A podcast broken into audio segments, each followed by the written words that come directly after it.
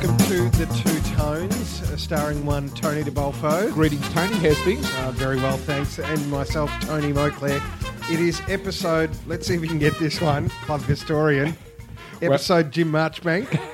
That's a most astute call of yours, Tony. Jim Marchbank, in fact, was the first wearer of the number 10, two-time premiership player, of course, Jim Marchbank, Wow. wore the Guernsey for the first time in a one and one only senior game in 1911. He played a few more games and Yeah. in the days when numbers weren't available. But Jim Marchbank, of course, is the brother of Caleb Marchbank's great-grandfather. So you don't what a lovely link that is. Yeah. And of course, if you go down through the through the uh, the annals of Carlton history, you'll see the name Paddy O'Brien there. Uh, Paddy was a, a, you know a hundred game player for the Blues, um, uh, a premiership player for Carlton as well, and uh, um, a man for whom the number was kept for Mick Martin when Mick Martin ventured across from Arden Street in less than favourable circumstances. Don't, don't we fondly recall those That days? we do. Uh, But Mick, Mick did wore the Paddy's number 10 into his appearances at the Carlton Football Club. And of course, another famous player to wear number 10 was Freddie Stafford, the, Oh, man, yeah. The man who sunk Essendon with uh, the, the, the snap goal in the dying seconds of the 47 grand final. Oh, well, his To- name shall liveth forevermore. Forevermore. Yes. Uh, a, a man that lived uh, lived in neighbouring Fenwick Street couldn't have got more uh, true blue than, than Yeah. Freddie used to walk uh, to the ground. And I always remember him saying, Tone, uh, the night after, the night they won the flag, they. They opened a uh, barrel here at the club. Yeah. Had a, a thoroughly enjoyable time. Came back on the Sunday morning, finished off the barrel, and then hit the long necks. uh, that was about the strength of it. But can you Yeah. im- imagine if Fred Stafford had kicked a, a goal to sink Essendon by a point in Mm. a grand final in this day and age, you'd, uh, you'd give him the keys to the city of Carlton, wouldn't you? I tell you, they'd name the ground after him, and that and so much more. Um, a couple of other names in the number ten before we get to, down to business. Um, you may remember, well, Bargain Baz, of course, Barry Mitchell, whose Yeah. form I always liked. I always, I always liked watching him play. Yes. And how, how's this for a, a Carlton trivia night question? Um, Sean Charles. Sean Melbourne. Charles, Sean Charles, a, a, a fantastic footballer, a, an immensely skilled player. 1998, by the way. Yes, who, who broke his leg in that one and only appearance for the Carlton Football Club, and it, and it effectively stymied his career. Hmm. But he was an excitement machine. I remember, I remember he and uh, David Schwarz single-handedly torpedoing, torpedoing Carlton in a, in a final. Uh. Was that 94? I, I don't know what year that was Yeah. off the top, but he was a, he was a great player, and it was just such an unfortunate set of circumstances that the, the, the his career at Carlton ended before it had effectively begun. So well, we can talk unfortunate sets of circumstances, um, and they are the trip to uh, uh, Subiaco yes, um, on the weekend. Let's um, let's have a look at that game. Tony De Bolfo, uh, Freo, uh, 86 Carlton. Well, hang on, final score 13-8, 86 to Carlton 7-9, 51. The s- Wet, soggy conditions. wet soggy conditions. The. Blues I- came out brilliantly in the they first. did, they did indeed, Tony. It was uh, you know uh, I'd certainly got out of my chair a couple of times in that opening quarter when uh, the assault was on. I, I think Carlton had you know the ball 25 times before Freo had laid a finger on it, and it all started with Matthew Kreuzer, who was imperious Mm. Yeah. in the ruck against uh, the Man Mountain, you know, Sandilands. He was a great player. Yeah, Uh, there were a couple of missed opportunities in that, you know, that first term that probably should have given the away team a five or six goal break. Yeah. as it was, Especially in the wet. in you the know, wet, That's, in the uh, wet too. You know, where every goal is, you know, depending Well- on how rainy it is, it, it, can be the equivalent of two on a dry day. Well, that's right. And had those goals been kicked, you know, Fre- Fremantle would have been Hmm. playing catch up, and the result may have been different. However, uh, Fremantle worked its way back into the game. I guess it was always to be expected. And unfortunately, um, a couple of things went against us. Um, you know, we just saw um, uh, Sam Rowe hobble past the uh, the media centre here a moment ago, Tony, and uh, unfortunately, his season has been put to bed. Um, the legacy of that that unfortunate knee injury. And uh, I was thinking about Sam Rowe, um, what, what a you know an underrated player he actually is, because you know with the exception of Tom Lynch, getting away a little bit when we, when Carlton met the Suns, Yeah. He's basically been miserly in the way he's uh, handled his opponents. You know, um, you know, you think of Jack Riewoldt and um, Joe Daniher and um, all these players that really struggled to hit the scoreboard playing on him. And um, you know, the, the great success story of 2017, of course, has been the, the defensive core that group of players that are leading the way up the back.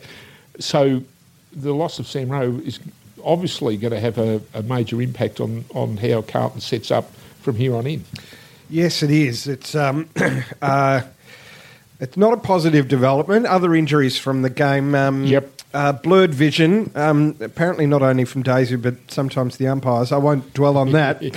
Um, Well, we lost Dale. That's right. In the Yeah. course of the game, so we were two down, and uh, you know, unfortunately, Freo got a run on, uh, and then the rains hit, and so Yeah. we, we, you know, we were always up against it. I thought the team battled on nobly, and really, what is it in the finish? Thirty-five points, but it Yeah. didn't seem that much. I thought that was a pretty hard-fought contest. and Yeah. I, I, I do believe that Carlton, as in most of its showings this year, was incredibly honest Hmm. in the way that it performed. So, again, you know, Brendon Bolton has said, Tony, that you t- you learn a lot from, from the losses, and I'm sure that Carlton will have come away having learned plenty from the experience against a, a team that seems to be on the rise in Yeah. Freo. They've um, they're really stringing some games together now, and um, they're looking the goods uh, in what can only be described as a bizarre season in totality. It really is, uh, um, and a really compelling season. You've got to say, in terms of results and, It- it- and just the whole indeed. drama of the thing.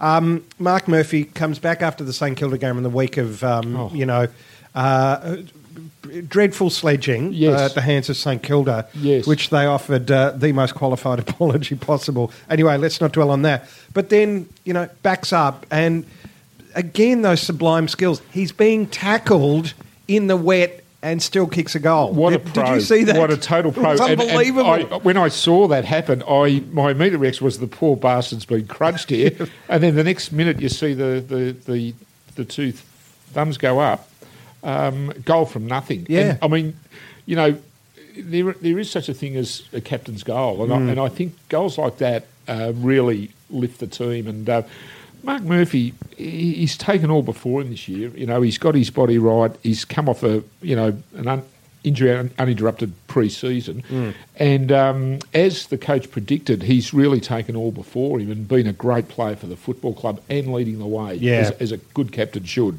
So all power to Murph. Now, um, uh, we're just going to mention a couple of other notable performances. Cruz in the first half of the game was dominant. Um, he's up against one of the best ruckmen in the league. Yes. Um, but did a great job. He did. You know, you, you could see, um, again, there's a player that's injury free, so, you know, you've got half a chance with that with that fitness base behind you. But um, it, it seemed to me, Tone, that Kreuzer really primed himself for that contest against Sandilands, probably still the best ruckman in the competition.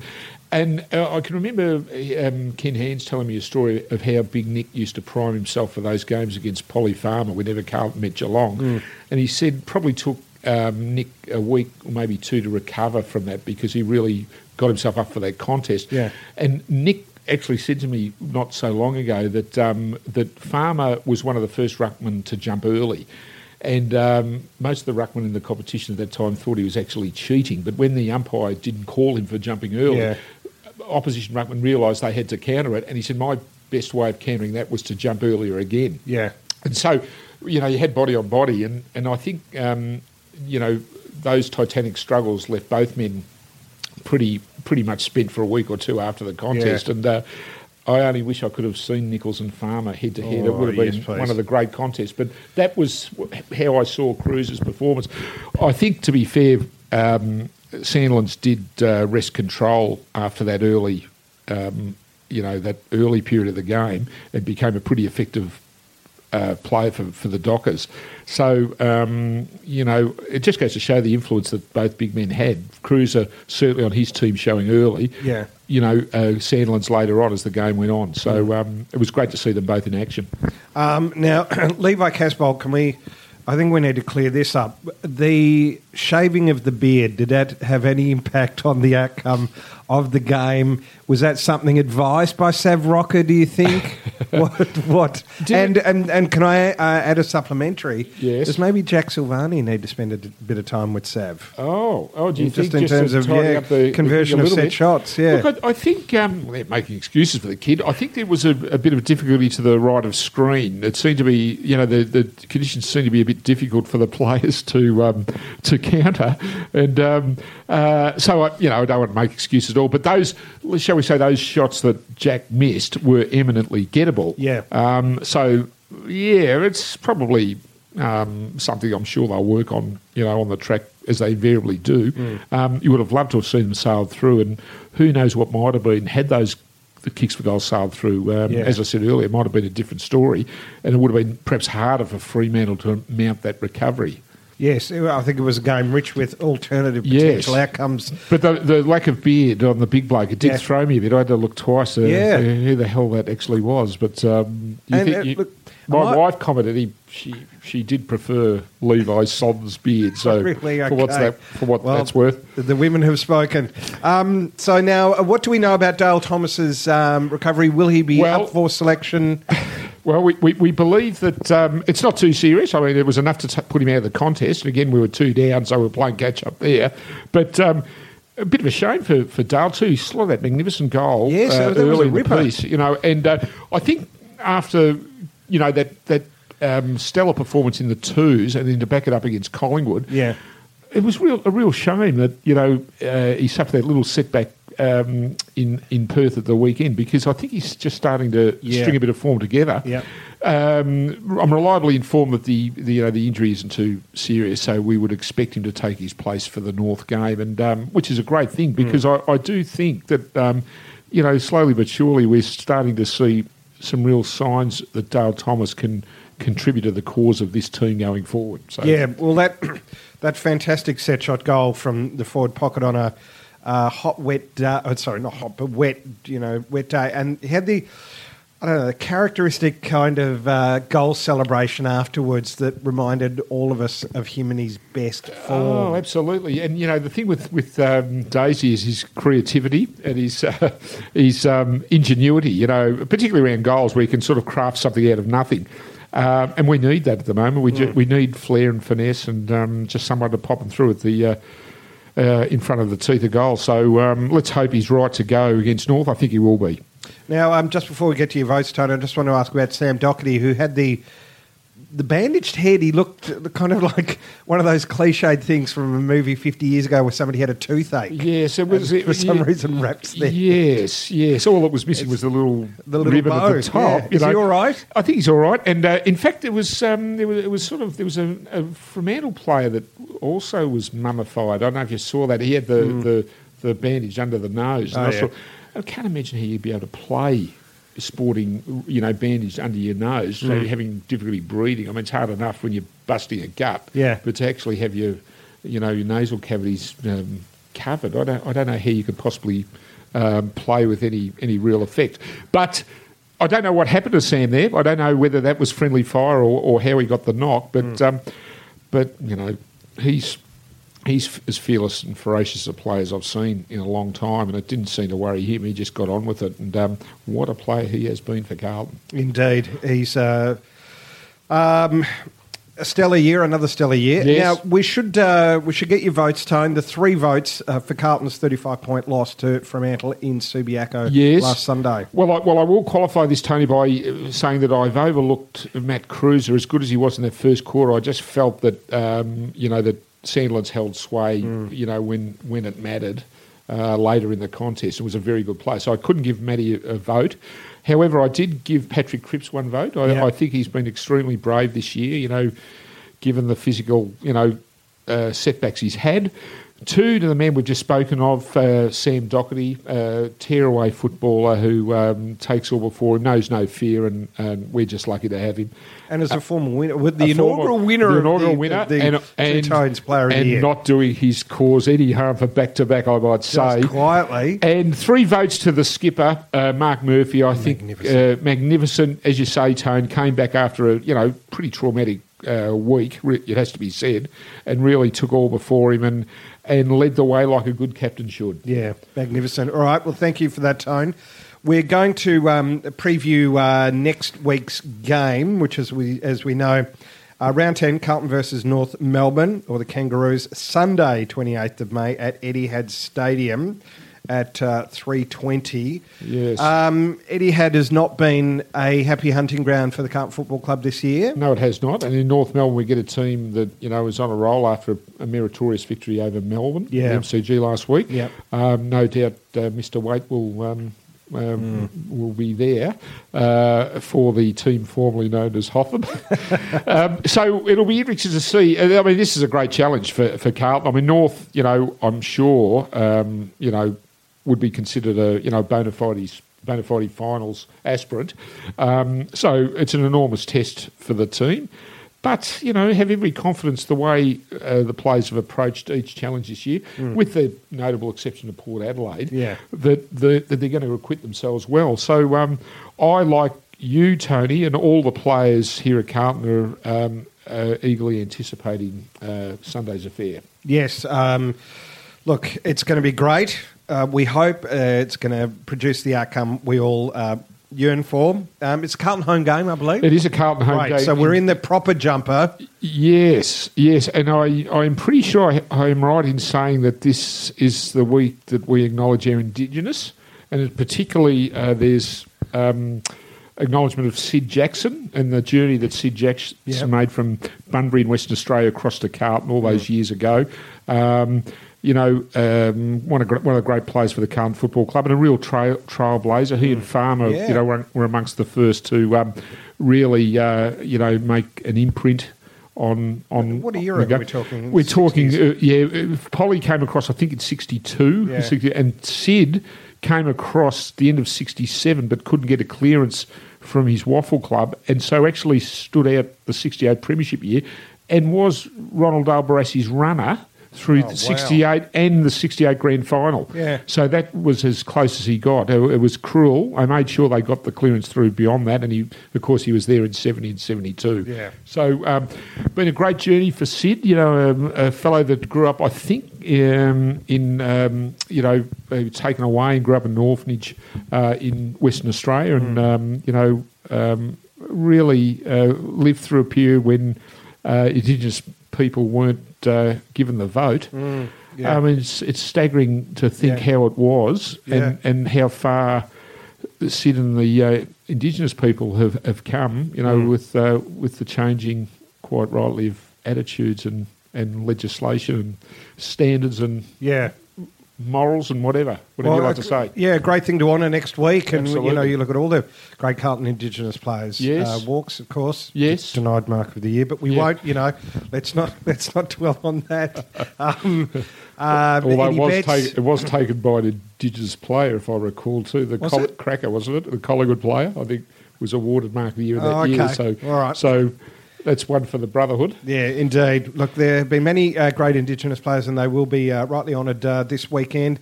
Certainly hope uh, Carlton can come away with, with, well, I mean, what you, I guess, have to say would be an upset victory, given North's form at the moment. Yes, very true, Tony. Although, you know, as we, we alluded to with the competition the way it is, is there any such thing as an upset anymore? Well, that's true. I You think know? it's been a record for upsets Oh, this year, hasn't it? it, has Tipper's been. You know? nightmare. Well, that, well, that's true. And it, if that happens, at what point does is it no longer an upset?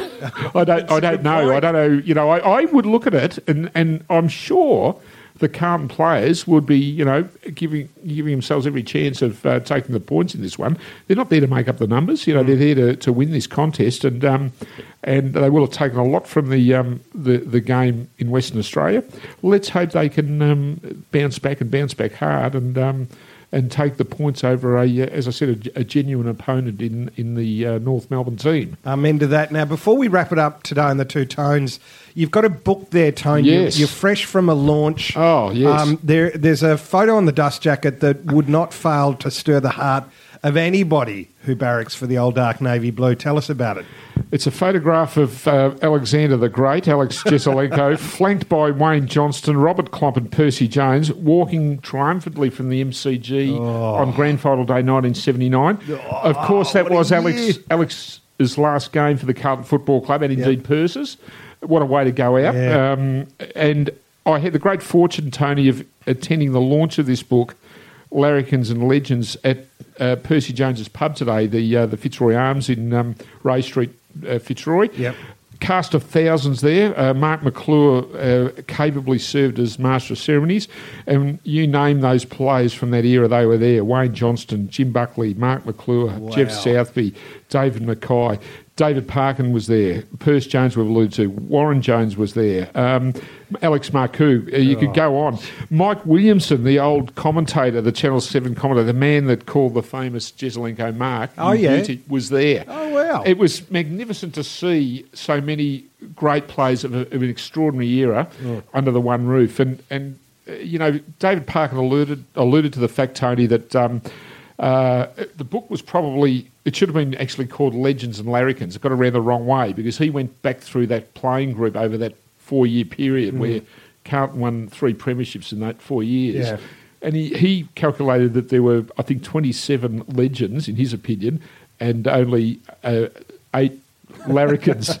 um, Jim Buckley would probably constitute a legend and larrikin. Yes. But, but uh, the great thing about this book is that it has been documented because the view of a lot who remember this this great era is that this Carlton group of players was sh- sold short and have every right to be considered in the same breath as the you know those Brisbane teams of later Yeah, on, that's a- the Geelong teams point. and the Hawthorn teams. Yeah. You know they they the numbers stack up in terms of wins losses, and really three premierships in four years.